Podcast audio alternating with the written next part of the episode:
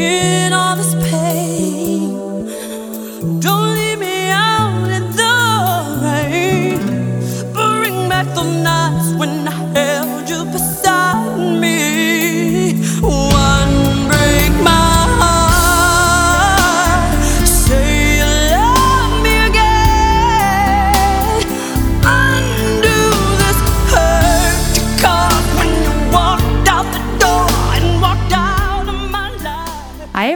Welcome back to the Be There in Five podcast. As you can imagine, it's been a tough week, you know, in the Kaylor community, in the grandson community. And Toni Braxton, I feel like, is the only person that really understands me right now. And, um, oh, shoot, this is good. Wait, okay. Uh, uh, B- BRB.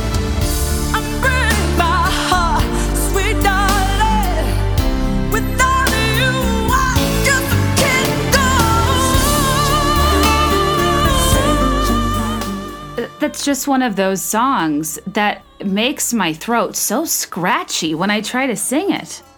It- It's one of those songs that her voice almost revs like an engine, like like I'm gonna try.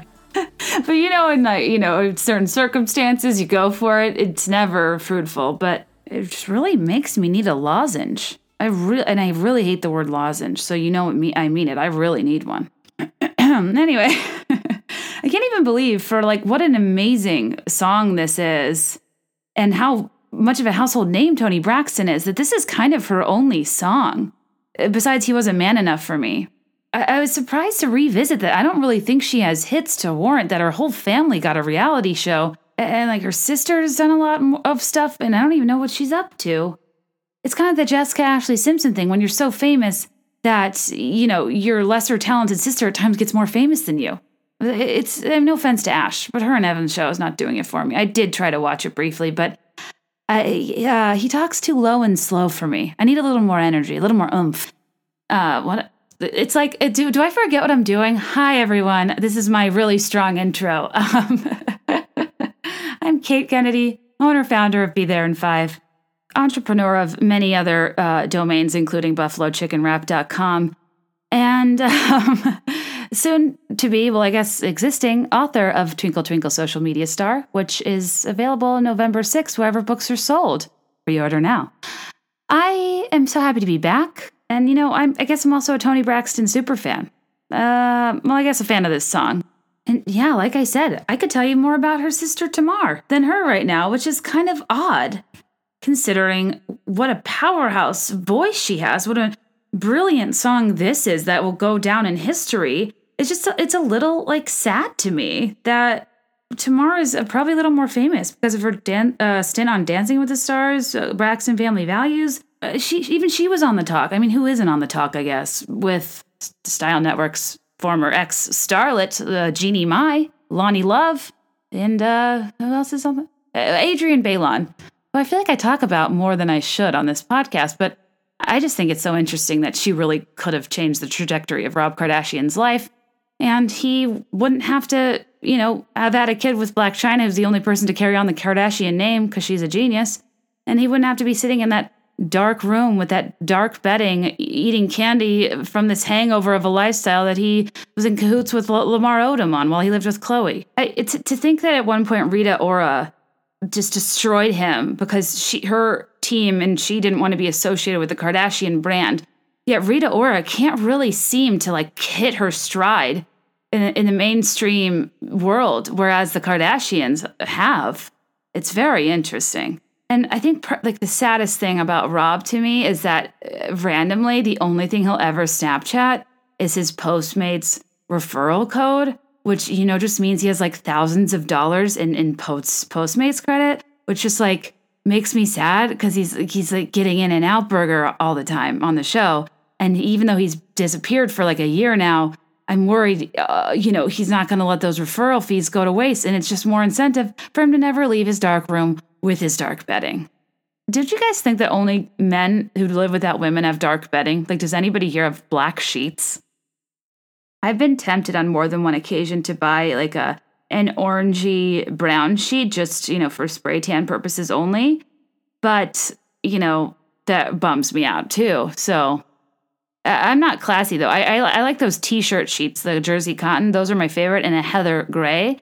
Um, it's it's light, it's easy, but it's not it's not white and crisp to the point where I'm scared to eat on it because I do like to eat in bed. I I don't. I it, when you have such strict parameters around your bed, it's like is life worth living if you can't sleep with your adorable puppy? If you can't, I don't know, eat a, a takeout container of pad thai while you're watching TV in bed? Like those are life's little moments that I just am not willing to take from myself. But okay, we're we're we're coming out, we're we're coming in hot with the tangents. It's been a while since I've gotten to talk about lighthearted pop culture things. How I built this was rough on me, guys. Like I, it, it took me so long to record it because it was like, I don't know. I, I, I don't know. It's so I, I could talk for uh, unlimited hours about pop culture, about fun stuff, about my un, you know baseless theories about different things in life, but like about something that needs to be structured and or taken as some sort of advice is like hard because you really think a lot more carefully about what you say, and it's like not fun to be like listen to all the mistakes I made. Um, but anyways, I, I, hope some of you liked that. Um, but now we're back in business, and you know what, guys? I guess I'm in a bad mood. I'm in a bad mood because one of my dreams was that Karlie and Taylor would end up together. Say what you want.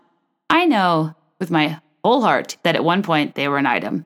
I know with my whole heart and whole soul that everybody has chosen to take the side of the media's narrative to actively avoid hints Taylor has dropped to actively avoid the fact that she has said she is absolutely nothing like she portrays herself as, and is now ignoring her even bigger strides into supporting the LGBTQ community, into telling people to vote, into actively speaking out against candidates that don't believe in gay marriage. If, if you listen to, um, if you like blind items, I listened to Enty's podcast about Taylor Swift and that and when she uh, did the Instagram post about encouraging people to vote and, and kind of denouncing the Tennessee Republican candidates, and even Enty was like, the tone of the post, yes, it was, you should vote. Yes, it was, I'm endorsing these candidates. And yes, it was about kind of a myriad of issues pertaining to equality, but the, the central theme and what came up more than once was in support of the LGBTQ community, in support of gay marriage, it ended with a rainbow. The entire tone really felt LGBTQ centric. And she was on Tumblr, she was lighting up Tumblr. If you guys if you go to t- Taylor Swift's Tumblr and there's her posts and then there's likes. Click on her likes, do a deep scroll. Look at 2 weeks ago and she posted that ad and what she was liking. Maybe it's her team i don't know but it doesn't matter because they were doing it on her behalf. Like for example she was uh, validating that her dress is on tour she had a, a, rainbow pride flag. Apparently she was wearing like this pink and purple bi flag. There was a pan flag. I mean there's all of these uh, pride flags for different sexual orientations that she was uh, apparently representing on tour and she was liking comments that people said like we knew you were doing that and she kind of was co-signing it. So it's stuff like that that was interesting. She was co-signing a lot of intensely political things that she would i don't think ever actually say. It, it i don't know just take a look. It's really interesting.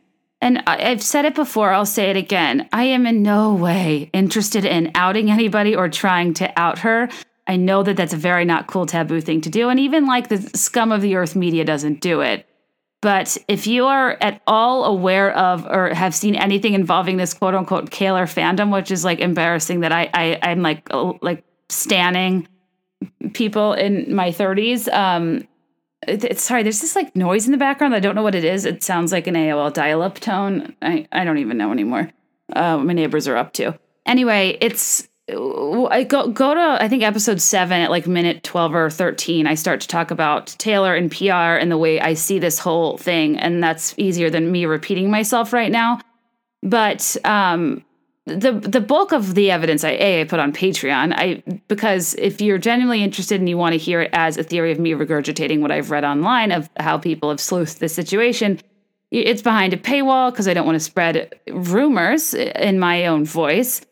But after you know reputation came out and especially with this uh, very lgbtq forward political stance especially with all of her likes especially I, it's like this weird it's this confusing time where i think she is just she w- just is really supporting and wanting people to figure this out.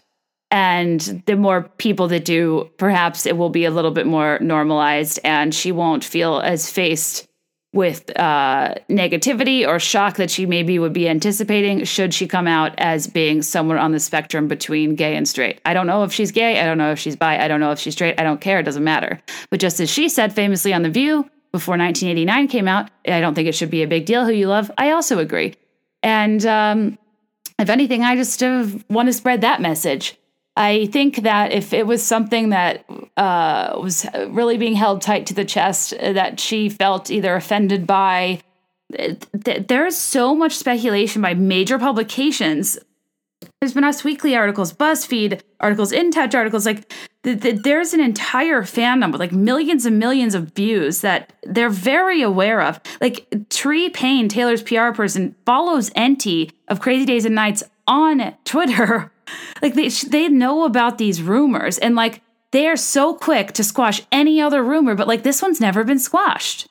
The uh, the remember like even when that blogger tried to say Taylor was a white supremacist and like immediately her team was suing them and like didn't um the, the ACLU like cover those legal fees or something for the blogger? I don't remember. Like they I I've heard on so many occasions that they keep such uh, they run a tight ship in terms of what media can say about her when they have to redact stuff. I've heard journalists on podcasts be like, I printed something that they made me take down. Like, she really is, is very careful. And I just think it's interesting that this is just something that's never, ever been addressed. And if anything, now she's addressing it with songs like Dress that she sang to Karlie in Tennessee. Karlie moved at the concert, she moved to a different spot right in front of Taylor where she sung Dress to her. Who knew that she was about to get married? I mean, I, I really did not think she'd go through with this marriage. A lot of people think it's a Barry Diller Diane First Diane von Furstenberg situation. If you don't know what that is, look it up. Look up the theories. Uh, there's a lot of theories about Barry Diller, David Geffen, the, the whole group that they they they run in this circle of uh, Hollywood power that is known for bearding and is known for uh, living somewhat of a secret life. Like if you, I think even there's a Wikipedia article. If you look up the uh, Velvet Mafia, just even Google like Barry Diller. I, it's it's all that comes up. This is not like secret information. Even Bill Maher, I think in, he at one point was saying that like that is is a very real behind the scenes, using his words, not mine, gay mafia that he's like if you cross them you like you're in trouble. Like you they they run things behind the scenes more than you would ever know which is so fascinating to me. But that if they're all closeted yet there's like a million gawker articles that st- you know talk about how we were, were aware what's going on. It's just an interesting world we live in and it's interesting to me that david geffen's the one person that um, posted a photo of guests at karlie's wedding. Apparently there's going to be a vogue spread I don't know. I, I, it's less for me about the wedding and more just, I feel it discredits uh, what I know to be true. And that is that at one point, Taylor Swift and, and Karlie Kloss were ro- romantically involved. And I am, I am but a girl standing in front of a microphone asking you to consider that maybe we've just been pushing this heterosexual narrative onto her.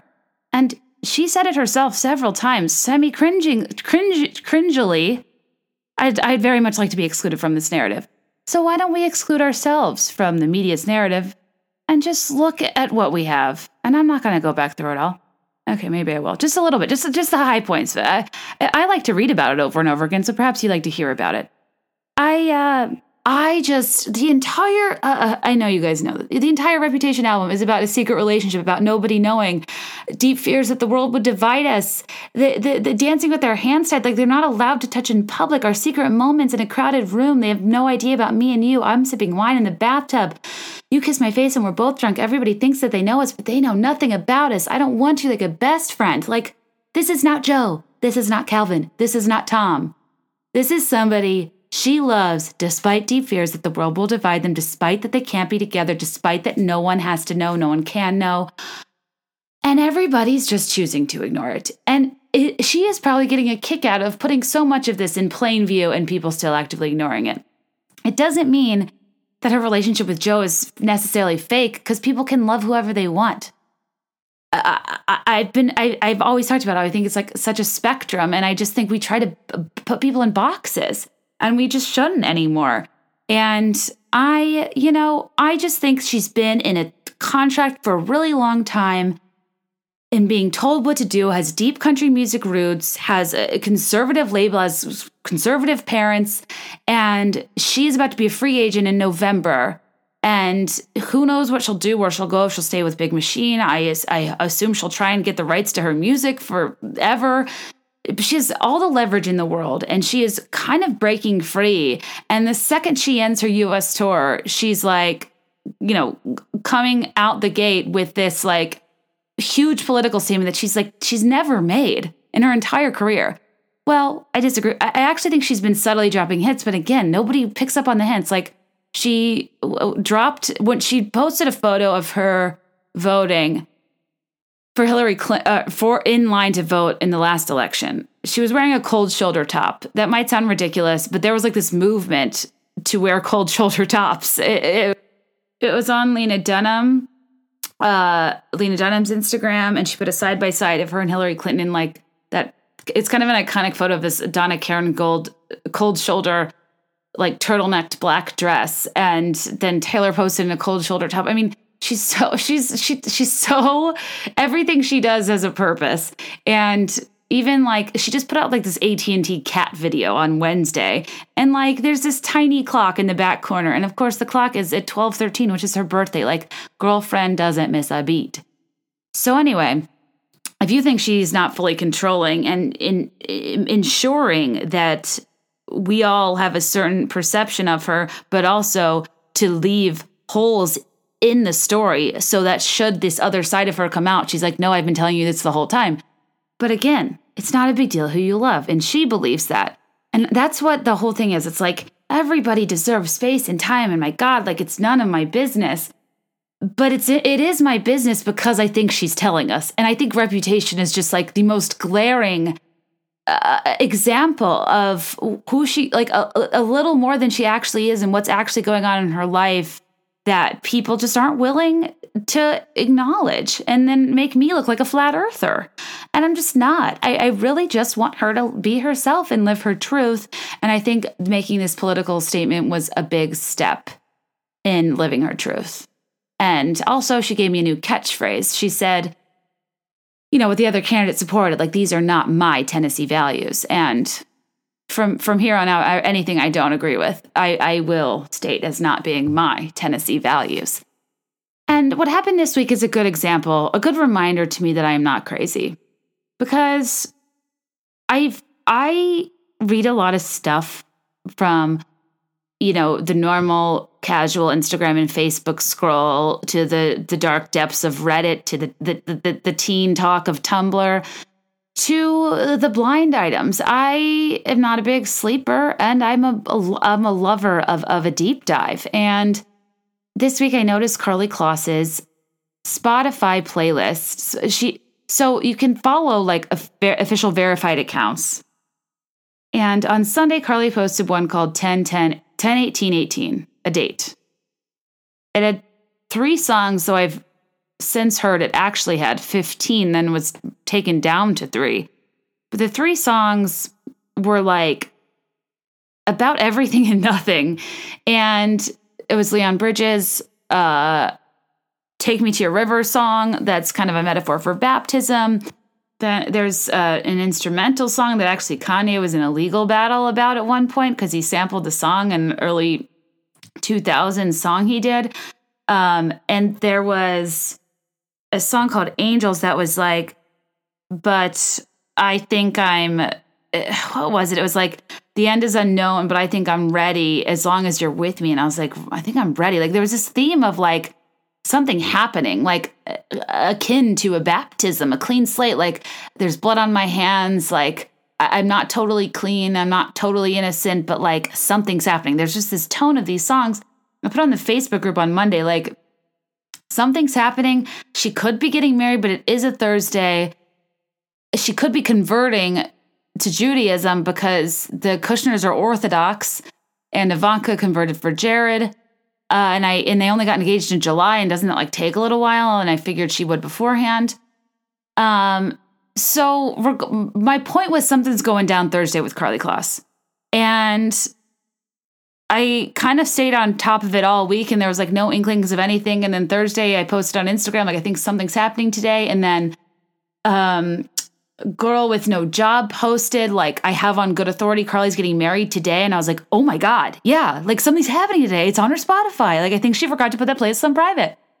And even though I'd hoped it was like, you know, some epic, you know, reveal of her and Taylor's relationship, I know that I they're not together anymore. They're not as close as they once were. It's awkward when you get involved with your best friend and then maybe Karlie and Josh are in love now. I don't know, but I do think they were initially a uh, a, a, business setup. Um, there's a lot of things that are weird about this wedding. So many of her close friends commented, like, whoa, oh my God, what? And her random post of the Instagram uh, of her in a wedding dress, there's two photos of them.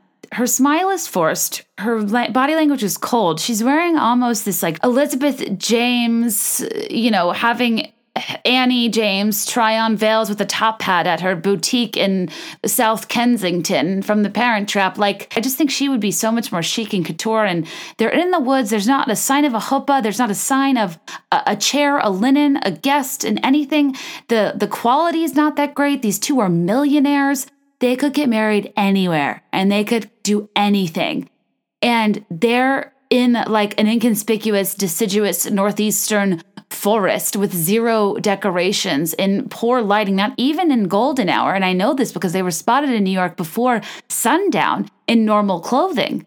So they, they like it's in ups. They got upstate and got married, had a ceremony reception and back by like 5 p.m. It, it, it, uh, there, a lot of their close friends weren't there, but they say there was 80 people there. Then David Geffen posts one photo. It's him, Scooter Braun, uh, an ex-wife of a Russian oligarch, Derek Blasberg, who's like uh, uh, the, every celebrity's BFF that like has all the secrets, but like for some reason there's no scoop on him. And uh, Scooter, wait, uh, yeah, Scooter Braun, David Geffen, oligarch's ex-wife, Derek. I might be missing somebody. Anyway, it's just like kind of a random group of people.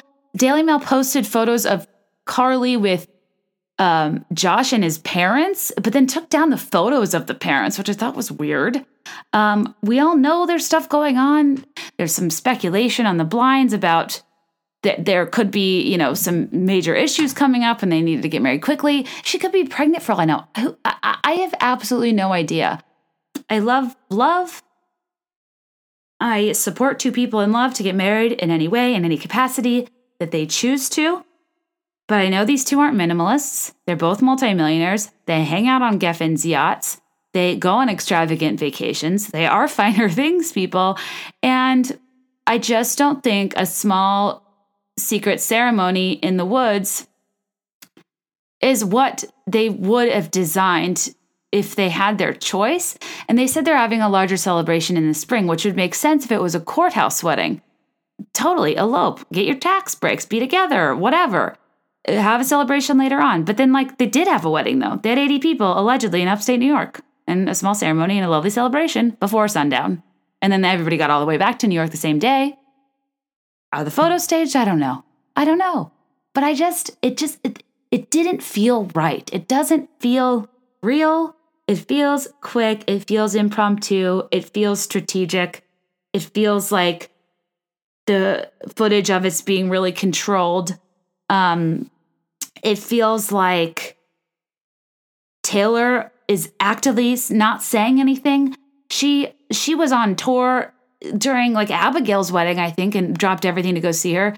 She she did a freaking Vogue interview the day of her friend Brittany's wedding when she was maid of honor. She uh, brought her pregnant best friend from home to the American Music Awards. Like, girlfriend is loyal to her friends, loves her friends. Karlie said in that Vogue 73 Questions video last week that conveniently is like her wedding week and a launch of a Kode with Klossy thing. And I, I mean, like everything she does is like so stacked together. Um, I just feel like it's not that everything is based on social media interactions, but Taylor is very good about uh, talking about encouraging, saying kind words to her dear friends.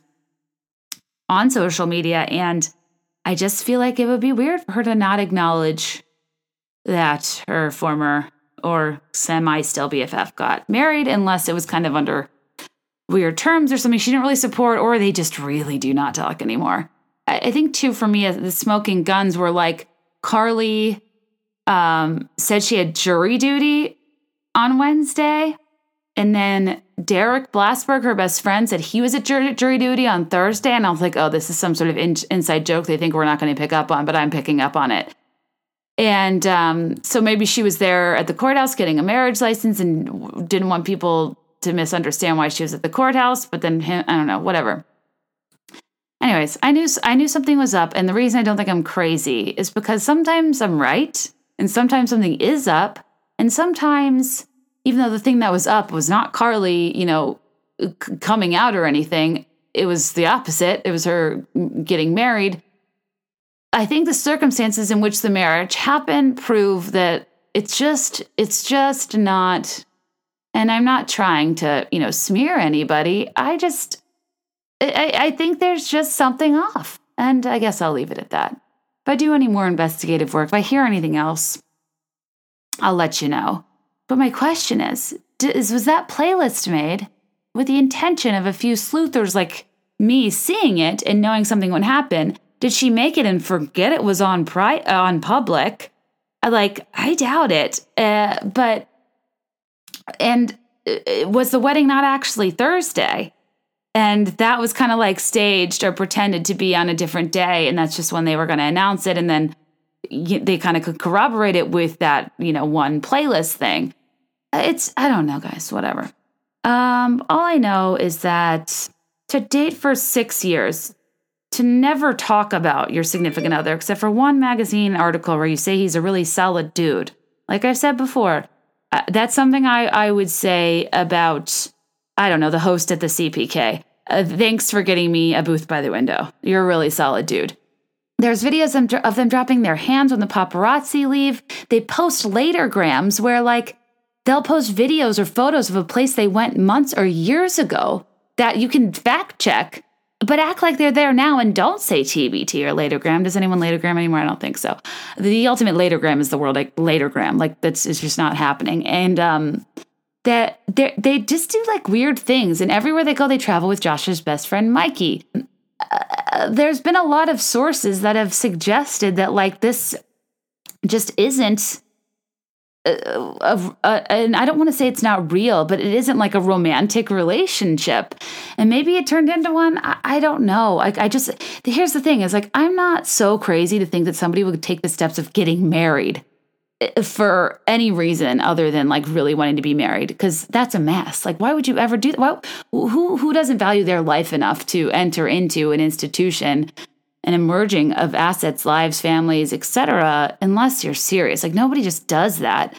So it, that's why that's why i just i guess i'm so confused because i feel like up until this point it felt kind of clear that it was a strategic partnership because all the stuff she promoted is always one of his investments within Thrive Capital. Uh, she even her Kode with Klossy is uh, for the, at the Flatiron School, a big investment by the Kushners. She doesn't. Uh, there's like articles from NYU students being like, Karlie Kloss doesn't go here, and she says she goes here.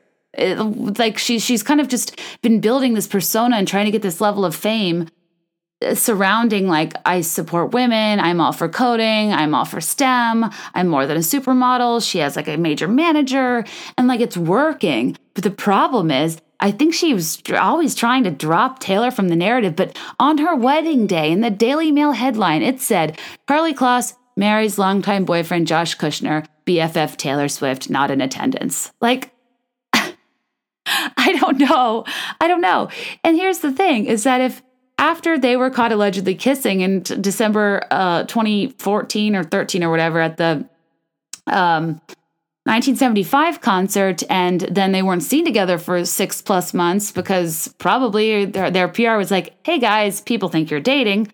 My theory is if you're not dating, then just like hang out as friends. And if you have nothing to hide, you have nothing to hide and you start hiding, then people get suspicious. I don't think if they didn't go from so hot to cold, we'd still be talking about it. I don't think if they didn't go from 60 to zero, we'd still be talking about it. They actively chose to not be seen in public anymore so we wouldn't speculate, and it made us speculate because they're two very tall, supermodelly blonde BFFs that met at the Victoria's Secret fashion show that loved to bake together and had a whole squad and loved to hold hands while they went down the slide at her Fourth of July party, and they were just like cute as a button, snug as a bug in a rug.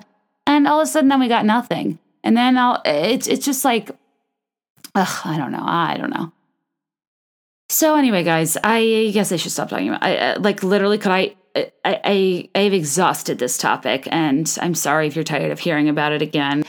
Um, I just I don't know. It's like even if they are really together and really in love, and I'm totally wrong, I still don't really understand the point of being of dating casually for six years, never speaking of each other, claiming it's because you're incredibly private, to getting engaged in July and then immediately getting married in October. But you're then apparently you're not private enough to like not talk about your engagement and then not post a photo of your wedding an hour after it happened. So they're not that private. Like if they wanted to be that private, it would be private, but it wasn't.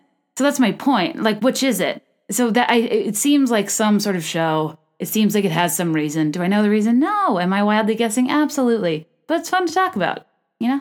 If, if anything, they're uh, getting even more and more press from all the weirdness surrounding their wedding, and hopefully that's getting Kode with Klossy More Campers. Hopefully, it's helping Momofuku sell more sprinkle cakes. Who the hell knows what the point is? Uh, all I know is that in one week, we have her 73 questions with Vogue. We have it dropped that she is the new host of Project Runway. She gets married, goes on a 48 hour honeymoon, apparently, with like a stock photo level image of like what vaguely seems to be the Maldives. And, um, you know, it's just a lot because that 73 question videos was filmed in August. It was released, you know, in tandem with Project Runway. And um, I think it's just crazy that her wedding was this week and it happened so fast. And like, I, I maybe it was just on another day and it wasn't real that they, they they just already had done it and that's then they chose to announce it later and that's why we all think it was so staged. I don't know. Does anyone have uh, access to New York like legal documents? Not like illegally or anything, but you know how like some states have them available and some don't. I just want to know if they like have an actual marriage license or if it was a symbolic religious ceremony. That that's that's my interest um, currently because my wedding was wouldn't have been legit. We had to get we had to get married before we got married, and I think that's the case uh, in a lot of places, a lot of destinations, especially. Anyway, moving on. Well, kind of. I, am going to play a clip of something I played on my Patreon just because I feel like now it's time. Now Taylor's told us enough. Now I don't feel weird drawing attention to stuff like this because I think this is an interesting slip of the tongue. Is Jack Antonoff on Marc Maron's podcast? He is being asked about um he's some I don't know, it's kind of like a weird misogynistic question about like talking about hooking up with girls with like the, the, his friends or people he works with, and um, he asks Marc asks Jack if he talks to Taylor Swift about girls, and Jack says he prefers working with women, specifically gay women. And then Marc says, "Is Taylor Swift gay?" And then he's like, "Oh no, sorry, I was talking about Tegan and Sara. But they never ever were talking about Tegan and Sara. Like that wasn't even like a topic. And that's why that was when I was like, I think that it's very well known in, within her circle, but like it's just something people like respect and haven't said, and that she's just decided to like reveal a little bit more and more of over time.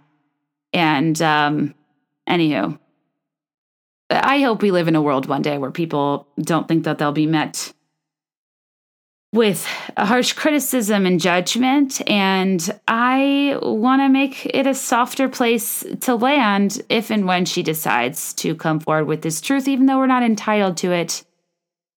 I think she's uh, certainly leading up to it.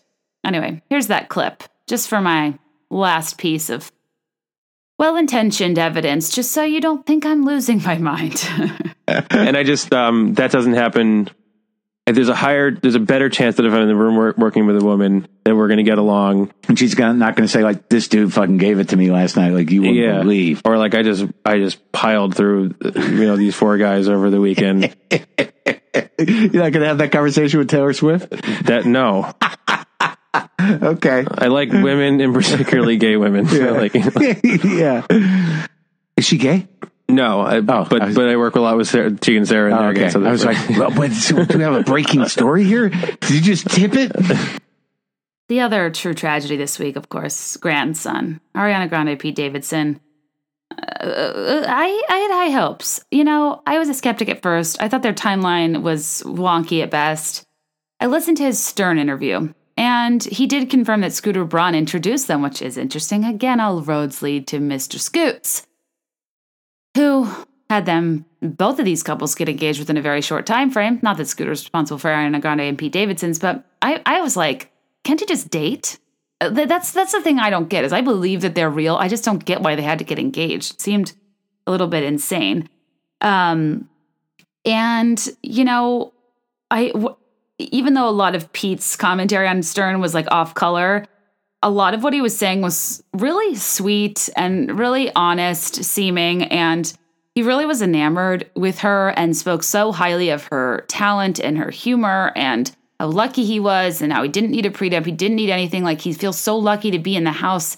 He just like, you know, does dishes and cleans up and buys groceries and just like can't even believe that somebody like her would give her a chance. Now his mom loved her and did and like I believe all of that. I think, you know, it's it, it's that element of like fascination you have with somebody that can the the lines of respect, admiration, fascination blur to like neediness, inadequacy, uh, insecurity, and all of that very quickly because one person seems to have the clear upper hand. And now I don't want to typecast him just because he has mental illness. He suffers from like borderline personality disorder and depression, and he's goes to, he admittedly goes to a million therapists and has had issues his whole life. He lost his father in 9-11.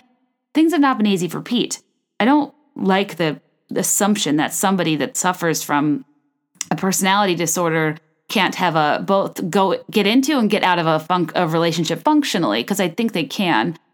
But my thing is more so just like as a human being with feelings, it would be very hard to date and fall in love with a very famous person that you cannot escape after you break up. I think the way most people get over people is time and out of sight, out of mind. When they are fully in sight and you can't get them off your mind and they are on billboards and they are on TV and they're super hot and like I just cannot even imagine how hard it would be to get over somebody in that capacity. And for that reason, I am concerned. Um, the I think that they really were in love. I don't think she'd get his name tattooed on her finger if they weren't. And I know that sounds stupid because they they both have tattoos. Um, but on Enty's podcast, the Blind Items guy, he says they're both really into drugs and that uh, this, Ariana's management essentially like stepped in because they were spotted at the SNL party Saturday night, or like there's, yeah, they might, th- they were spotted less than 24 hours before TMZ already had their breakup. And then 24 hours after that, she was spotted without her ring, wearing a band aid over her tattoo. And it's like, okay, you, it's abrupt. It's abrupt. And like, why announce it? Why, why do you have to leak it immediately that you're not together anymore? It's just like, it's it, why not make it a slow burn where we speculate? I, th- that's what's so weird to me. Is like, why why did it happen so fast and you tell us so fast when you would assume somebody that famous would be pretty guarded? And why break up so fast and leak it so fast? Um, and they both are like sad and dropping out of engagements. Apparently, Uh, uh, uh, Enty thinks that Pete was getting her into bad stuff and that he is just wasn't a good influence. And like, yeah, they were in love, but her management was like, no, we're not like we're not going down this path. And even though I don't know if that's true, and I don't hate to believe that, um, he also did like a deep dive with Selena Gomez and was just like, you don't get a kidney transplant for lupus. Like she is the same problems Demi Lovato has, but Demi Lovato's honest about them. Like she's going down a horrible path. Justin Bieber, like there's videos of him like tweaking, which I, I apparently that's what you do when you're on meth. I don't really know that much about it, but I don't know. I kind of thought meth was something you do because you don't have access to better stuff. Maybe it's just like stronger, but like I don't know. I like going to college in Appalachia and stuff. That's kind of how I was always positioned. Like they figured out how to make it because they didn't have access to like good drugs. It, eh, whatever. Um, I, I I sound like a moron. I know nothing. my in, in, my impression from both Crazy Days and Nights, the Blind Items podcast, and from what I've read elsewhere is that the reason for the abrupt 24 hour breakup from when they were last seen is her team stepped in, like Scooter and Co. And I think she had dipped out on one too many public appearances. And some people think it's because of drugs. I think she maybe is just heartbroken and having trouble with the Mac Miller thing. Um, it's like I, I, there's just a lot there uh, with him. You know, her being with him since she was 19, with him probably being heartbroken because she was engaged, even though it's absolutely under no circumstances her responsibility or anything related to her. I'm sure she has a lot of mixed emotions, and it's hard to be like joyful and yourself in a new relationship. I'm sure there's an element of Pete having trouble with, you know, her being despondent over a past romantic partner I just imagine there is it's a lot of complicated emotions, and if you know the speculation's correct about drugs, and that her mourning compared like paired with that is making her pull out of professional engagements. I guess her team was like, "We're not doing this." Um, I think what I read that the straw that broke the camel's back was, um, her pulling out of Scooter's wife's charity benefit. I think like that set him off, and also there's some there's there's rumblings of uh, that Pete sent Mac like inappropriate photos or something before he passed, and like Mac's family talked to Ariana about it, and she was upset. But like that seems like really specific and um, like a little bit of a reach, even though everything I talk about is a reach. Just just reporting what I've heard elsewhere. Um, so you know, I guess we'll probably never know it's oftentimes the simplest answer is is the right answer and i do believe that i know everything i talk about is so complex but sometimes when there's just a high high volume of coincidences with some of these stars and you know things do come out that turn out to be true from the blinds and we learn that things aren't always as they seem you just can't help but wonder and even if it you know all all turns out to not be real and we're being tricked or we're just reading too much into it i had a great time you know, the unexamined life is not worth living. The unexamined celeb is not worth following, in my opinion. but, anyways, it's just like, it's incredibly sad watching these people spiral. I get how when you have so much money and fame that your pleasure centers are likely diminished, if not destroyed, and it takes a lot for you to feel alive and feel excited and things like getting engaged fast and fast and furious romances and you know justin hailey got married in a courthouse like I think these things are done it with impulse, uh, chasing something because I do think it's it's hard and it's a bit vapid to be famous. And turning to drugs, just I guess it just is what it is. And like I am just so not in that world and it's uh, sad to me that somebody with Ariana's level of talent would even like dabble or risk it cuz we we have plenty of examples of that not going well. But um, yeah, that's like that's that's what Enty thinks happened, and who the hell knows? But I like to think if I ever you know skyrocket to children's parody author fame, specifically in the realm of social commentary on internet stardom, which I could be the I don't know third biggest star in that realm. Um, you know, the good. I'm never going to suppress the good night iPad guy. Let's be honest. I um I like to think my drug is amenities. I like to think that if you're so rich that everywhere you go you get a plush robe and slippers, you're fine. If I can lay in a bed in a plush robe in slippers, get massaged, get like a manicure, have somebody else tell me my schedule, that sounds pretty damn good.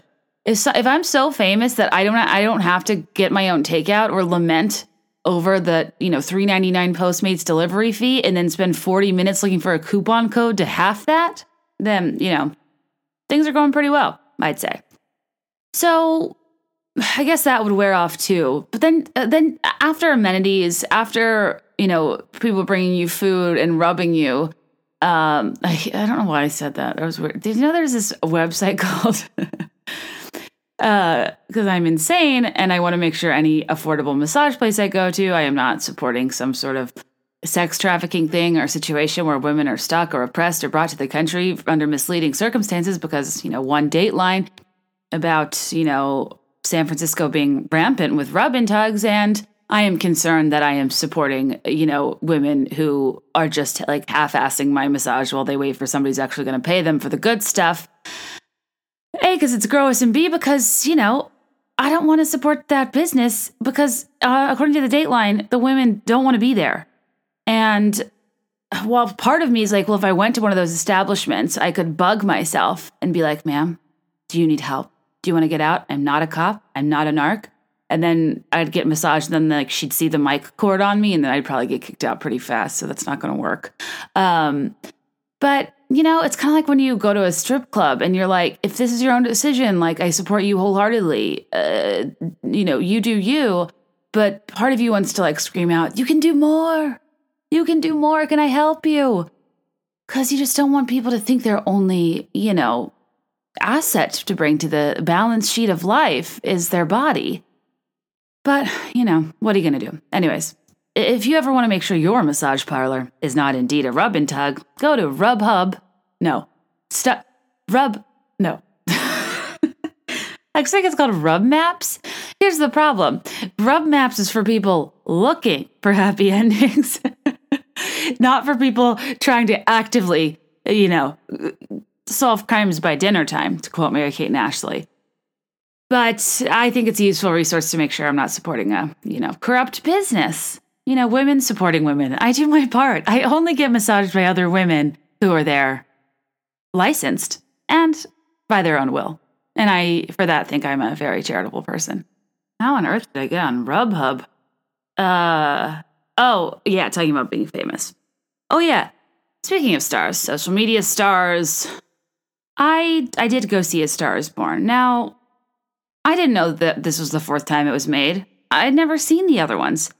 I've I've been forthcoming that uh, I'm embarrassed to say for a, a, pop culture guru that I like to think I am. I my movie knowledge is is limited, and that's because I'll see something once. I don't really remember it. I'm not a person that can quote things well, and it's very hard for me to like love something because usually movies that are presented to me as being something somebody loves or it's like the best movie i'll then watch it and i'll fi- i'll understand that they could appreciate artistically the, the emotional depth or level of realism they were able to capture. But if there's like any element of like a real bummer plot line i'm not seeing it again. Like i don't i don't cozy up and watch old yeller marley and me. I guess i'm only thinking of sad dog movies because i'm looking at my adorable dog and like why would you want to sit down and watch a dog die like what kind of crazy people are you that is so sad what like I I I managed to go like a decade without ever seeing the end of the Notebook because I was told what it was, and then like two years ago, finally I sat down at my parents' house and watched it. I'm like still not okay. It's kind of my workaround. I uh, I, I will watch a movie that has a sad ending that I saw once, but just actively dodge the ending, and I really think that's the only way to live. Because if every time my girl was on the tube, I don't talk like that. I don't call it the tube. I don't know. every time my girl was on TV, uh, if I had to see Thomas John get get brutally attacked by an entire hive of bees, I, my day would be ruined. Thomas John, it's no, it's Thomas J. Greg always corrects me. Thomas J. Something about Thomas John's better to me. I love when there's um, a combo name but they aren't really normally combo names. You know what I mean? Like, have you ever met a Stephanie Tiffany? Have you ever met um, um uh I don't know a Jennifer Monica? It just doesn't flow. Thomas John, I guess, kind of flows. Well, I guess that Tom. I mean, that actually isn't a weird name at all. But um, I love the idea that somebody would think it was far more beautiful to go by like two long names and just like pick a name. But the best is last night on 90 Day Fiance. There's this, you know, I don't like the word trashy. It's pretty offensive.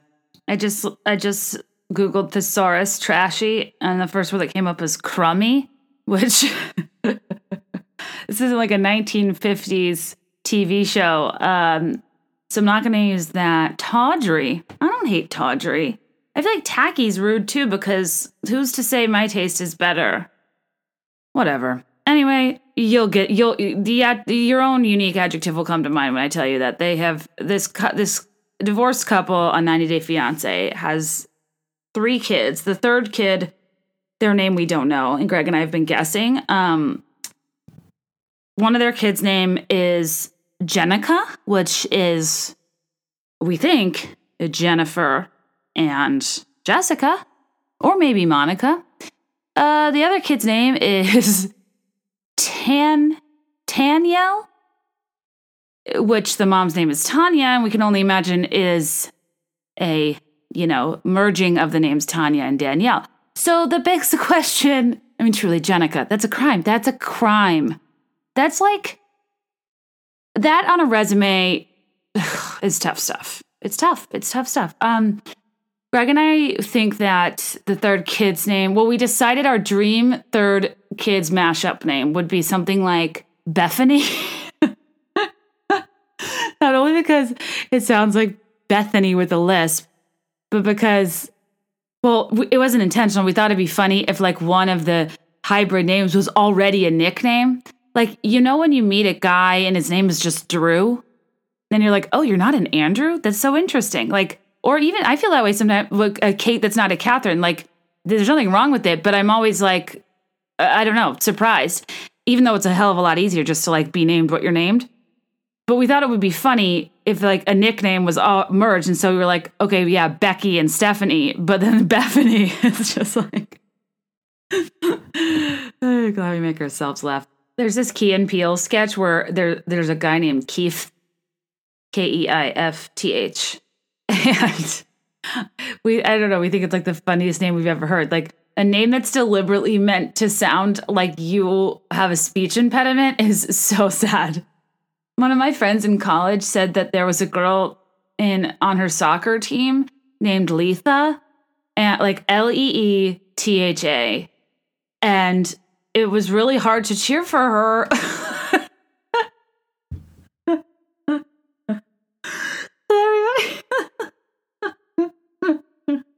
yeah, run, Letha, run! Way to go, Letha! Thanks for scoring a goal. Yeah, team. Is that how people cheer at sports? I don't think people are like, hey, thanks for scoring a goal. but still, the name Letha is so tough. I, I just, and I'm sorry if that's your name, and if it, I'm sure you have like a beautiful backstory, and but it's just you know, it's not every day you make a noise with your mouth where your tongue is out between your teeth and you're talking, and I think it's hard for people to to get used to. And my thoughts and prayers are with any of you that have a, a, a th where it's not meant to be. I mean, I'm Catherine. And technically, if Catherine was Catherine, I'd sound like I had a lisp saying I'm Catherine but it's not. So like Letha is tough because Lisa exists. And I mean, I had a speech impediment as a kid. I, it, it, it, there no no no shame, no shade to speech impediments, but shame and shade to parents that don't think through names. That uh, every first impression for the rest of your life, especially if you're on the phone, people are just going to assume you just lost your two front teeth. I don't think that's cool. What what am I talking? Oh, um, Oh, Thomas John. Thomas J. God. Um, yeah, I mean, I just feel like in, ever since 1991, uh, not only did that raise America's awareness for the perils of being in a family of morticians, but it also made us scared for life of bees. Like, is there is there ever a time you find yourself at a, at a, a picnic outside near a trash can on, on a summer's day and you don't think about Thomas J? Uh, in, in his the, the, homicide that took place based on those insects that we're all d- trying to save all of a sudden I, I just it's truly terrifying and i'm i'm glad that movie raised awareness about bee stings as a person with allergies i'm not allergic to bee stings but you know not great to find out the hard way and the other thing about saving the bees is that like when they sting people they die so they're kind of these like kamikaze pilots that we're trying to save. I the whole thing's really confusing to me, to be honest. And uh, yes, I will watch that Burt's Bees documentary at some point. Um, and I'm sure it's very important. I know they're you know crucial to the ecosystem, and like we need artisanal truffle honeys, and like I'm so so so so in support of that. But also, not enough people know that actually, like honeybees, the the, the, the ones that are primarily, uh, you know, like the the official bee of a country time lemonade left out a little too long after a light outdoor summer group hang. Those are fine. Those are like domesticated. They the bees that we should be worried about are these like other rare forms of bees that they're like ground nesting. They don't have stingers. They're like eh, there, there's like a loss of bee diversity that's happening, and honeybees are like globally distributed. They're not remotely threatened with any sort of extinction. And like, I don't know a ton about this fact, but like, it's it's it's more about wild bees than honeybees. Just so you know, I think I don't know. Don't eh, honestly don't get your news here. Mm, truly, not not your not in your best interest. Um, but yeah, my girl, super sad movie, super sad movie. What was I getting into? I was about to get into A Star Is Born.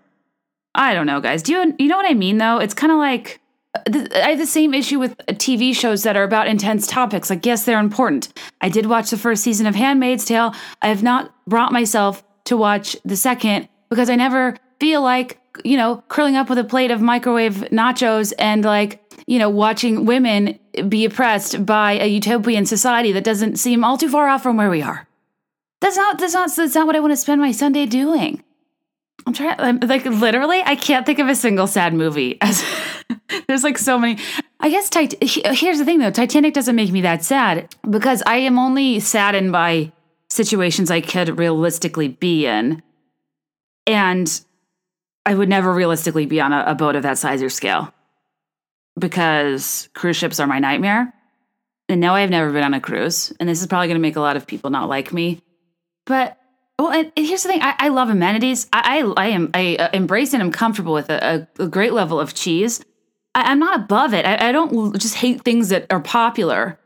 Uh, I, in fact, I have been I have been begging Greg for years to take me to a sandals resort because uh, honestly, I just want to see if we would be able to make vacation friends.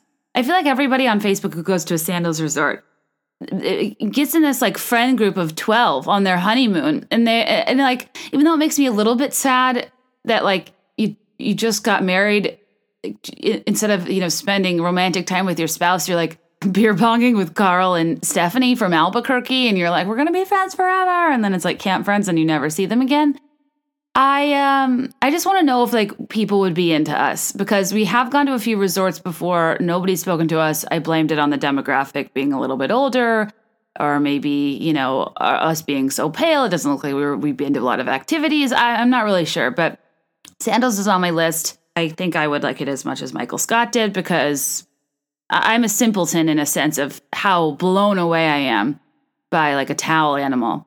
So that said, I'm not above cruise ships, but I think cruise ships are uh, the buses of the sea. They are they are the they are the field trip bus with that it's trying to pretend like it's high end because there are like huge ass TVs every six seats and but it's like that misleading type of huge where like if someone's like, "Hey, is a huge uh, TV a good or a bad thing?" You'd be like, "Oh, a good thing." But no, you need to ask are we talking uh, length, width, or depth? Length and width? You betcha. Depth, hard pass. The, those those bus TVs are like 14 inches deep. So that's why they can't have them but every few seats. And without fail, I was always the one right underneath it. It was bad enough that we were traveling to and from a Civil War reenactment in the late spring Virginia humid heat. But then to have a crick in your neck from, you know, the fourth time you've seen Little Giants is like a whole nother, you know, case for a bad day. Anyway, uh, where was I? Cruise ships? Oh, yeah, they're the buses of the sea. and, okay, hear me out. But uh, it's yeah, it's like a charter bus with upholstered seats that have never ever seen a steam. Though they appear to be higher end than like a school bus or a city bus because there's like a smidge more leg room and those like quote unquote TVs, and there's a bathroom in the back. And you're like, wow, this is so much better than the school bus I take to and from school every day. We all know bucket seating's better than bench seating. I remember going into like minivans when I was a kid and there were bucket seats and I was like, damn, you got money. I just felt like that was that was like really nice because you were separated from your sibling, and then there was like a, a, less treacherous climbing in the back situation for a person wearing a dress. Actually, uh, this honestly isn't like a good metaphor. I guess I'm just saying it's like you know the, the all, all the bells and whistles of a charter bus. You can't put lipstick on a pig. It is still a bus. And, and on a cruise ship, I feel like you can't put lipstick on the fa- again god awful metaphor. But just ignore me. Um, you, you can't g- disguise that what you're essentially doing. That there is an hours long boarding process. Like people are going on vacation, and yes, I know this happens on planes, but to think of every when you get on and then every port you go to, having to like unboard and board. And isn't it like mandatory too? Like if you want to sit out, can't you not? Don't they clean it or something? Um, so I'm starting vacation standing in a line, and then I'm trapped in like a confined space that I, I literally can't leave, which is like kind of a claustrophobia nightmare to me. I am stuck with a bunch of strangers that like probably want to talk and know about where I'm from and like ask me what I do, but I have no interest in networking. Even though I do want to make friends at Sandals, Jamaica, it's more so for superficial reasons, just for the photos. I don't want to make cruise friends because I can't leave them. I will see them at the dining hall. I'll see them in line for Froyo. I'll see them at the, you know, low budge Cirque du Soleil that's going on in the main atrium. I I I don't I don't want to spend my vacation having to small talk all the time. I also like I agree and disagree with the logic of like you're not going to spend your time in your hotel room on like when you're on vacation like you are because you sleep there. And if anything, I'd argue that on a vacation, you walk and do so much all day that you're like extra tired at the end of the day and you want plush accommodations that much more. Am I going to spring for the ocean view? No, that's fine. I'll take garden, I'll take golf. I don't really look out the window, but I do want a window, is the thing. You can't get that on a cruise ship, I'm pretty sure. You get a porthole, maybe, if you're lucky. I, I don't know. It, it depends, I guess. I, aren't there like classes on cruise ships? Like, I say when I'm explaining something I don't know a lot about, I say like over and over because I'm I'm using it to pause between my thoughts and I hate it so much. I apologize. But I I looked into cruise ships once and I was surprised that that there were like types of rooms. I kind of thought everybody was in the same boat, like below deck, glorified storage closet. You know, you and your spouse are spending your romantic honeymoon separated on bunk beds and then uh, then you pay a freaking fortune if you want to have like a tiny balcony on Cru- Crusader of the Seas or whatever it's called. and I just was, I don't know, I I couldn't do it because I was already skeptical of all of the time I'd spend outside of my room. But then the only room I could afford was like engine room view.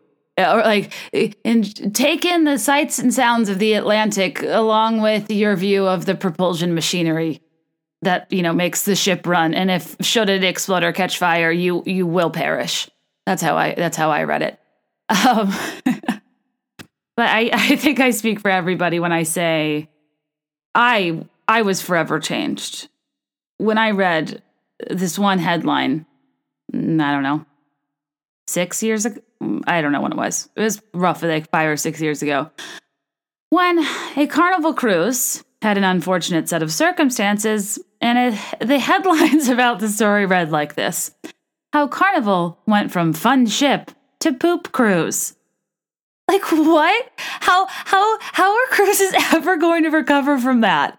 The fact that I I, I the fact that that's even plausible is such a like uh, and it's not even funny because I think like 12, a dozen people died.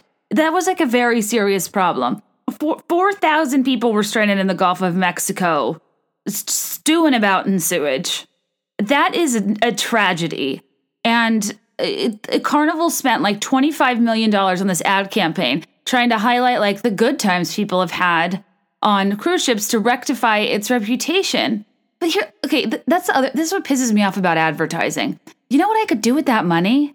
Uh, to, to spend all that money just trying to overhaul your your brand's reputation just feels it, it's you know what you could have done to get yourself some goodwill and to actually contribute is uh, have an entire cruise of teachers and actually have a good cruise with like nice rooms and amenities and, and like less potty.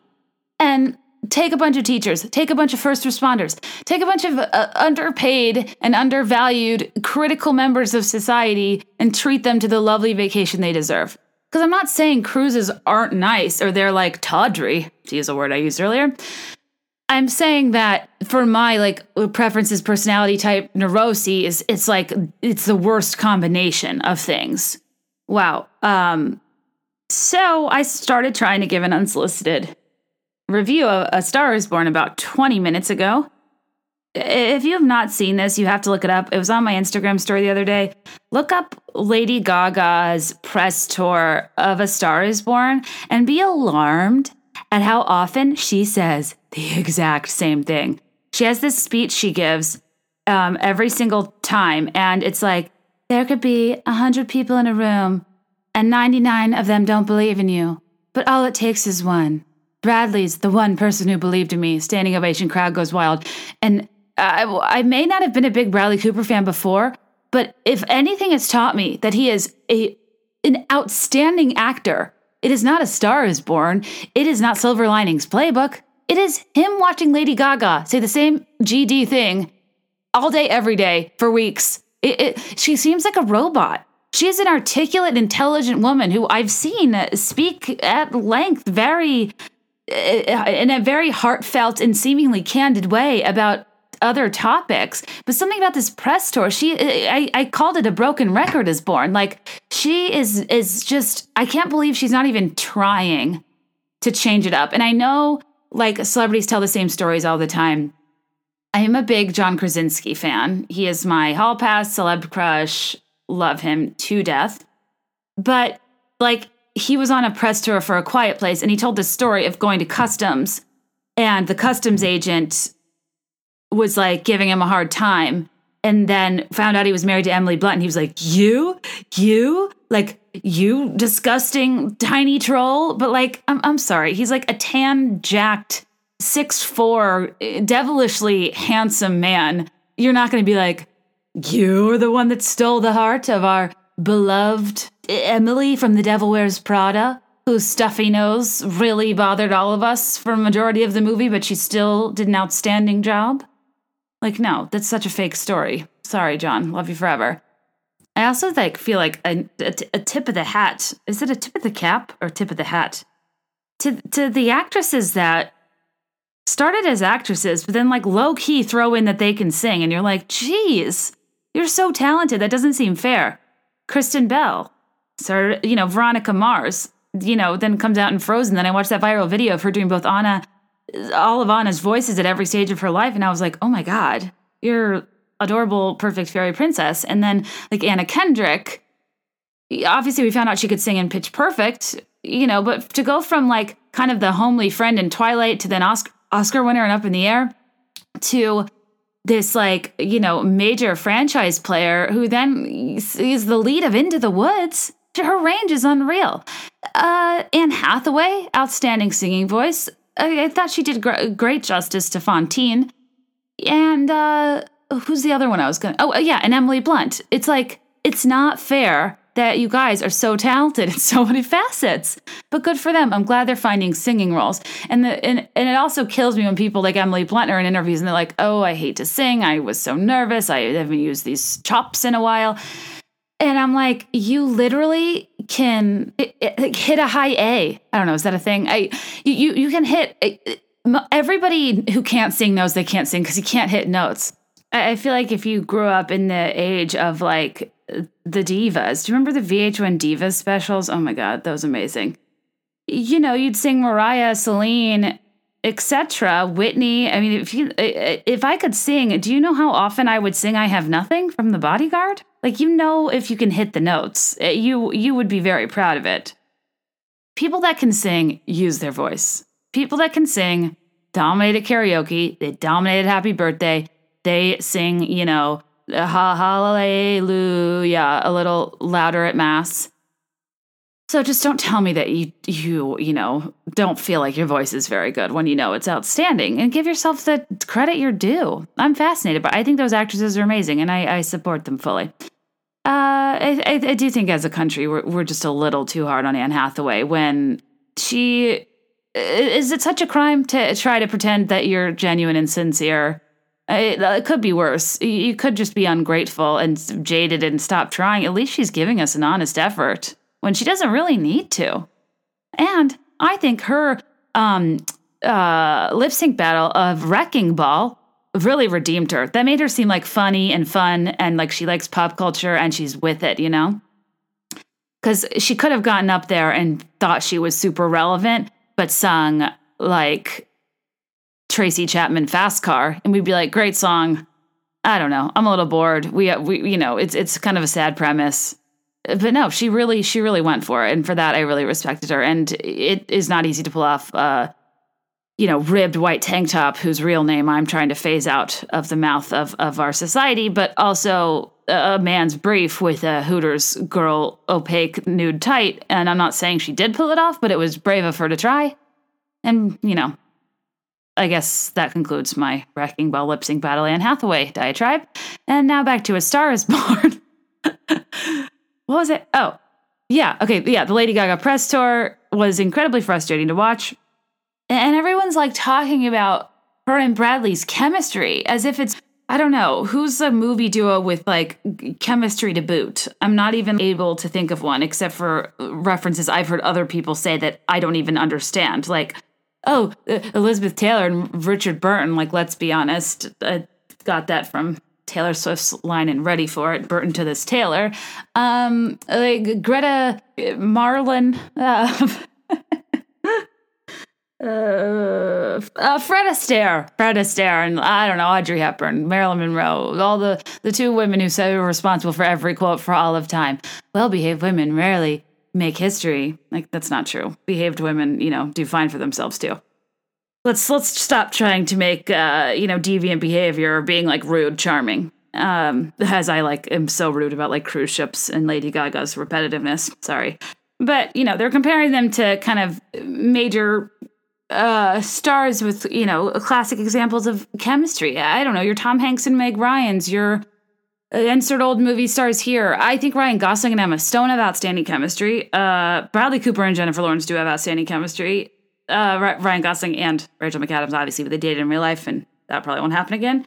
Um, I Kate and Leo, except at that movie that came out in like 2010 that I think won an Oscar. It was about like living in Connecticut and being married, and it was Kate and Leo, but it was so depressing and again almost felt too real. It's like this is what happens when you have kids get married and just worry about making a, a little more than enough to survive so you can have a nice life, but you're in a soul sucking job and kids are really exhausting and you hate your spouse.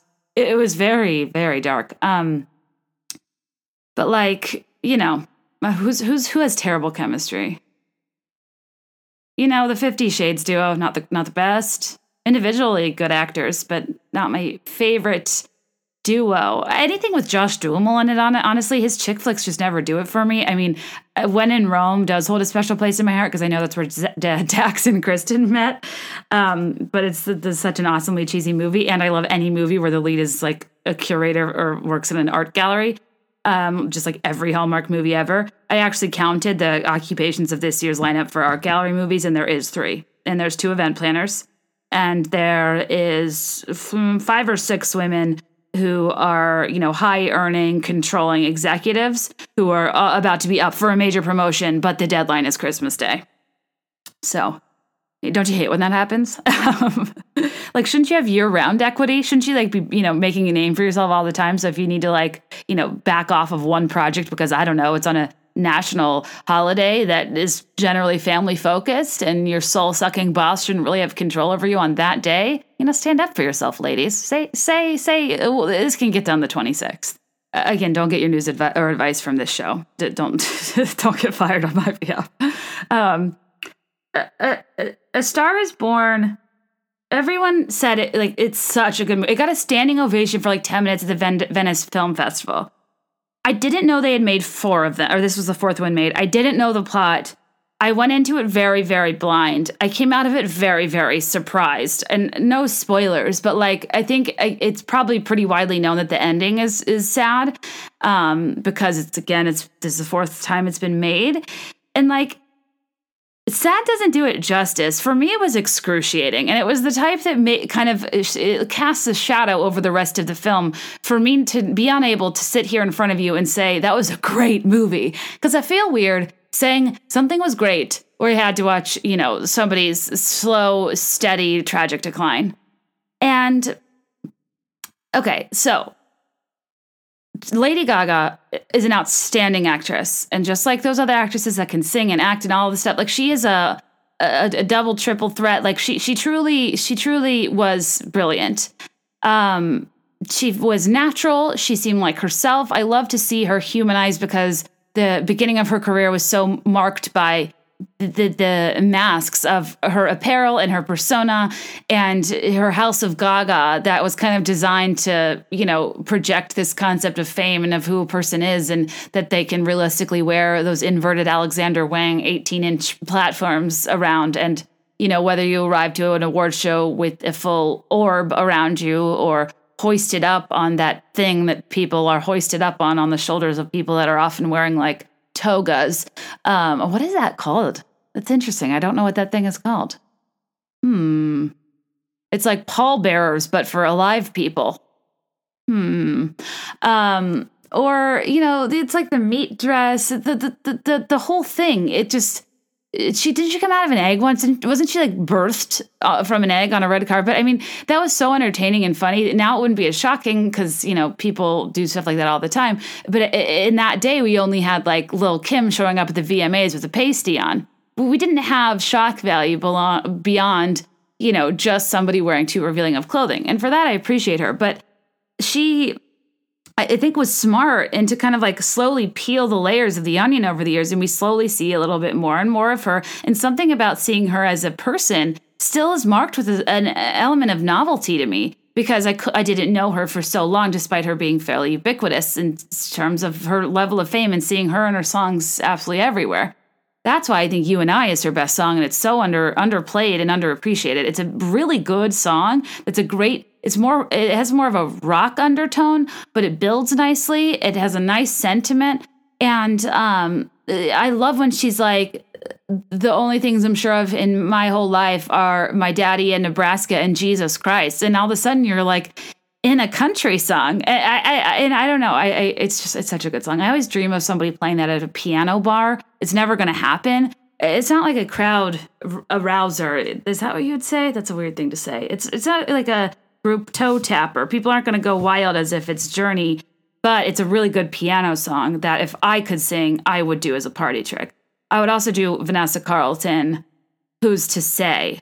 Um, again, nobody would know it, and it's like six minutes long, but it's a really good song, and I know I've talked about it before. Um, anywho, oh my god, this is taking so long. Okay, my issue with Lady Gaga in the movie is that her face is very, very filled with injectables. I think she is she did something with filler to enhance facial symmetry that she still looks like herself, but she's just like a slightly altered and filled version of herself, and her face doesn't have a ton of movement.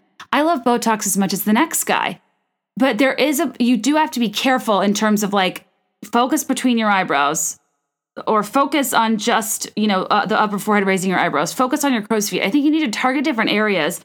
And you know botox can be preventative and you can soften them over time and then not need botox again because you metabolize it out of your body in like three to six months. So you don't you don't need to attack on all corners. I think she attacked on all corners and also as lip filler. And she and i know that because lip filler uh, it, it it's it's kind of like a, a, a charter bus tv and that I am impressed if there is length and width because that is natural. It, it takes up surface area on your face that you, you can't uh, manufacture. But when the depth is there, that's when I know it's lip filler because that's the only thing you can really affect. And while it kind of it creates an illusion of surface area, it's not actually altering, you know, like the space between your nose and your mouth. Like when those fillers die down, it's going to go back to normal. Anyway, so I felt like uh, her acting was so good, but her face like couldn't really uh, emote in the way I needed it to to fully translate. And I'm not trying to pick it apart. Again, I think it was it was very good, albeit sad, and her acting was good. I just feel like she really um, had done a lot to her face, and the point of that her role was like to be very natural. And in their super high chemistry press interviews, I've heard them say a million times that like she wasn't allowed to wear makeup and that she kept trying to wear no makeup makeup and Bradley would like wipe her face with a hanky and be like, I see your makeup. And it's like, geez, what is this prison? I mean, can she wear a little no makeup makeup? She's going to be on the silver screen, but she was not allowed to wear makeup. So I don't know. I can't say I wouldn't do the same thing. Like if I if I saw my face all the time, I would pick it apart and probably fix it accordingly. But you know, I just think she's got a unique look, and we all know what she looks like. And it's at a point I'm not looking at a star whose face I'm so familiar with and thinking they're beautiful or they're not beautiful. Like we know they're beautiful and they, we know that's them. Like I don't. It's like you ju- you don't judge somebody you know's looks it, their absolute value. You you already. I, I don't. You know what I mean? It's like somebody you know their face, their personality, their look. You feel familiar with. that They're beautiful to you in a sense, and they just that's just how they look. It's not on this objective scale all of a sudden about what is or isn't beautiful. You know what I mean? I don't know. I'm not making sense. Okay, and then Bradley Cooper's character. I was surprised that the movie was more so about him, like than her. I thought it was kind of going to be like more of a feminist tale of like woman finds love and risks feeling indebted to the man that got her stardom, but then says, Well, I deserve to be here and I don't need you and you're holding me back and I'm going to go out on my own and be a star anyway. When really, it's a story of how uh, two stars truly cannot coexist in parallel without collision. It, it, it, it, one person needs to take a step back, and if the one person has any semblance of fame, there's jealousy and resentment that can come in, and especially in the event of substance abuse, abuse issues, it's a perfect uh, cosmic storm. And it really shed light to me. Uh, that was like the most realistic, scary depiction of alcoholism, of substance abuse, of of the toll it takes on a person's life and how they can sometimes act normal and everything's forgiven, but then eh, when it's bad, it's bad, it's humiliating, it's cringy, it's and then the person doesn't remember it. It, it, it. Going on that roller coaster is tough, but they did a good job of making it both real and not glamorous and very scary. And the other part that was hard for me is he his character in it was this like rugged uh grumbly like t- talked from like had a kind of smokers talked from the back of his throat no diaphragm usage.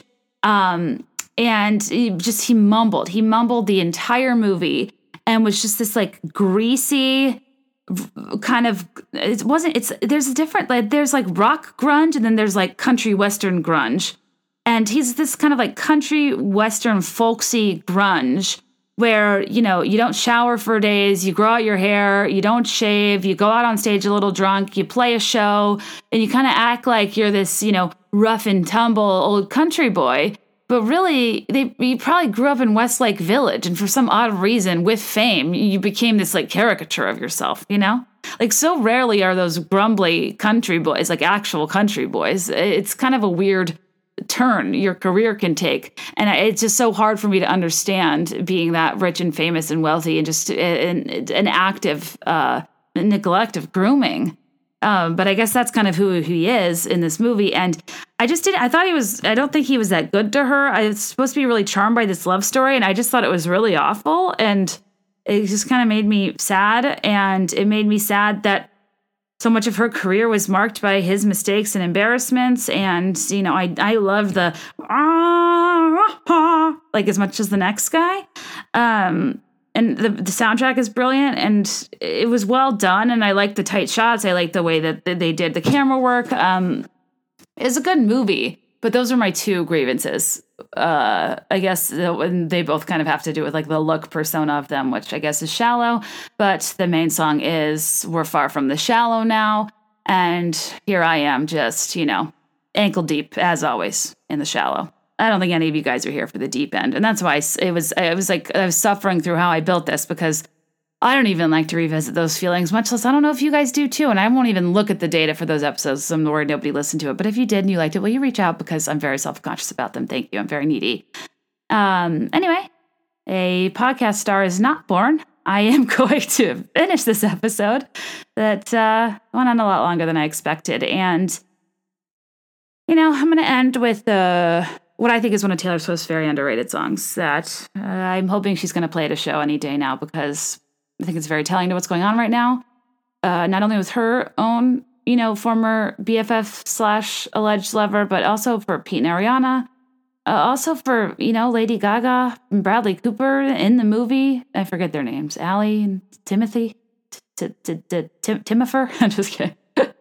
oh, I should think of male names that are, are terrible hybrids. But anyway, um, Uh, at the time I was I was led to believe the song was about Joe Jonas. And to be honest, now I'm not really sure what I know. But I love that when she talks about I love your handshake meeting my father. I love how you walk with your hands in your pockets, how you kiss me when I was in the middle of saying something. It's there's not a day I don't miss those rude interruptions. She, like, are you kidding? She's so. I, just, I, I, I just, I, I think it's amazing. She was writing these at like 17. This is a really old song. This is from Speak Now. I think it's about Emily Poe, her fiddle player. But yeah, you know, you know me. I got to get off those forums.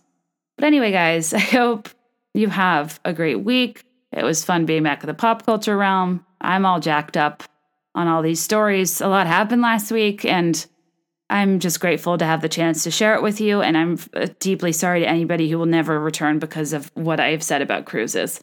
Unless they resurrect the Mary Kate and Ashley cruise, I, I, I do not think you will ever see me uh, in the Greyhound of the Atlantic.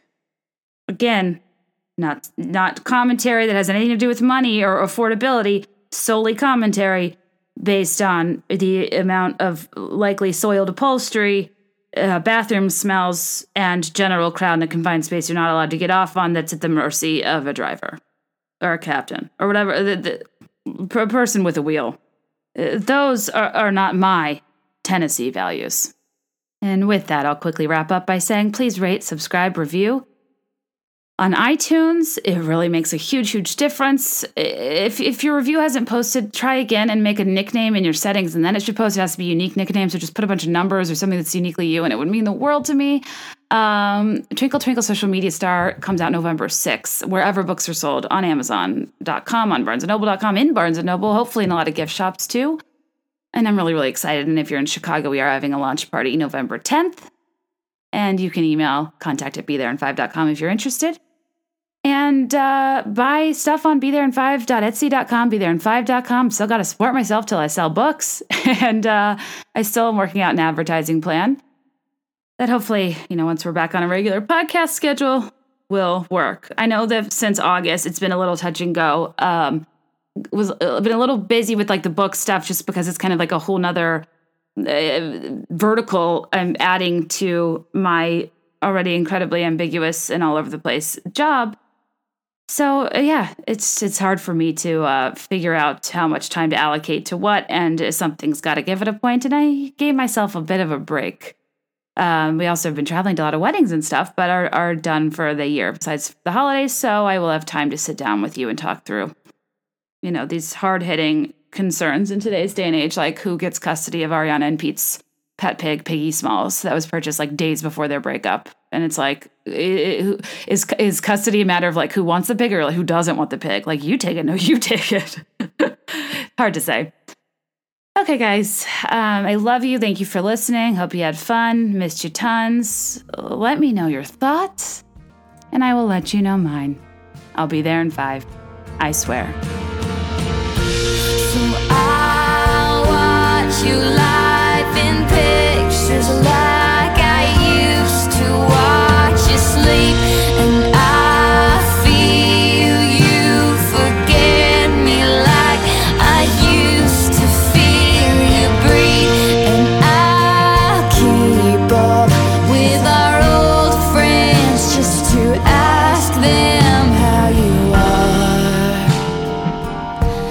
it's nice where you are.